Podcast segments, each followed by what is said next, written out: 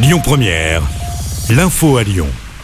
Bonjour Christophe et bonjour à tous. À la une, la mobilisation des Iraniens hier après-midi à Lyon. Un cortège est parti de la place des terreaux direction Bellecour. Plus de 1000 personnes étaient présentes.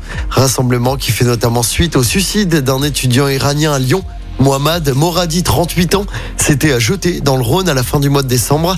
C'était pour alerter la communauté internationale sur les tensions et la répression qui secouent son pays. Des Iraniens venus de différents endroits de la France étaient présents hier dans le cortège. Un automobiliste gravement blessé dans un accident hier matin sur l'A89 dans le sens Clermont-Lyon à hauteur de Fleurieux sur l'Arbrelle. Une vitesse excessive pourrait être à l'origine de sa sortie de route. Son passager légèrement blessé a lui été transporté à l'hôpital de Tara pour permettre l'intervention des secours.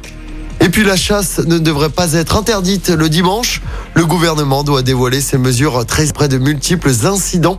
Pas d'interdiction le dimanche, mais un délit d'alcoolémie comme sur la route et le développement d'une application sur laquelle les chasseurs devront se géolocaliser pour se signaler fin de la matinée.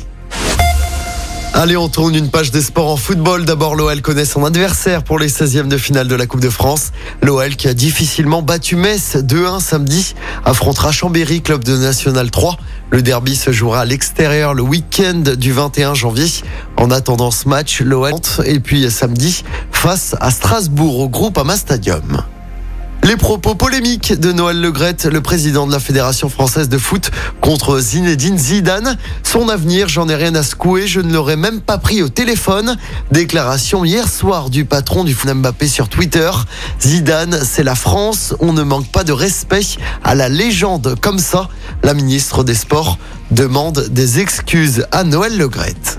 Et puis un mot de basket pour terminer. Se déplace sur le parquet de Boulogne-le-Valois. Coup d'envoi du match à 20h. Écoutez votre radio Lyon Première en direct sur l'application Lyon Première, lyonpremière.fr et bien sûr à Lyon sur 90.2 FM et en DAB+. Lyon Première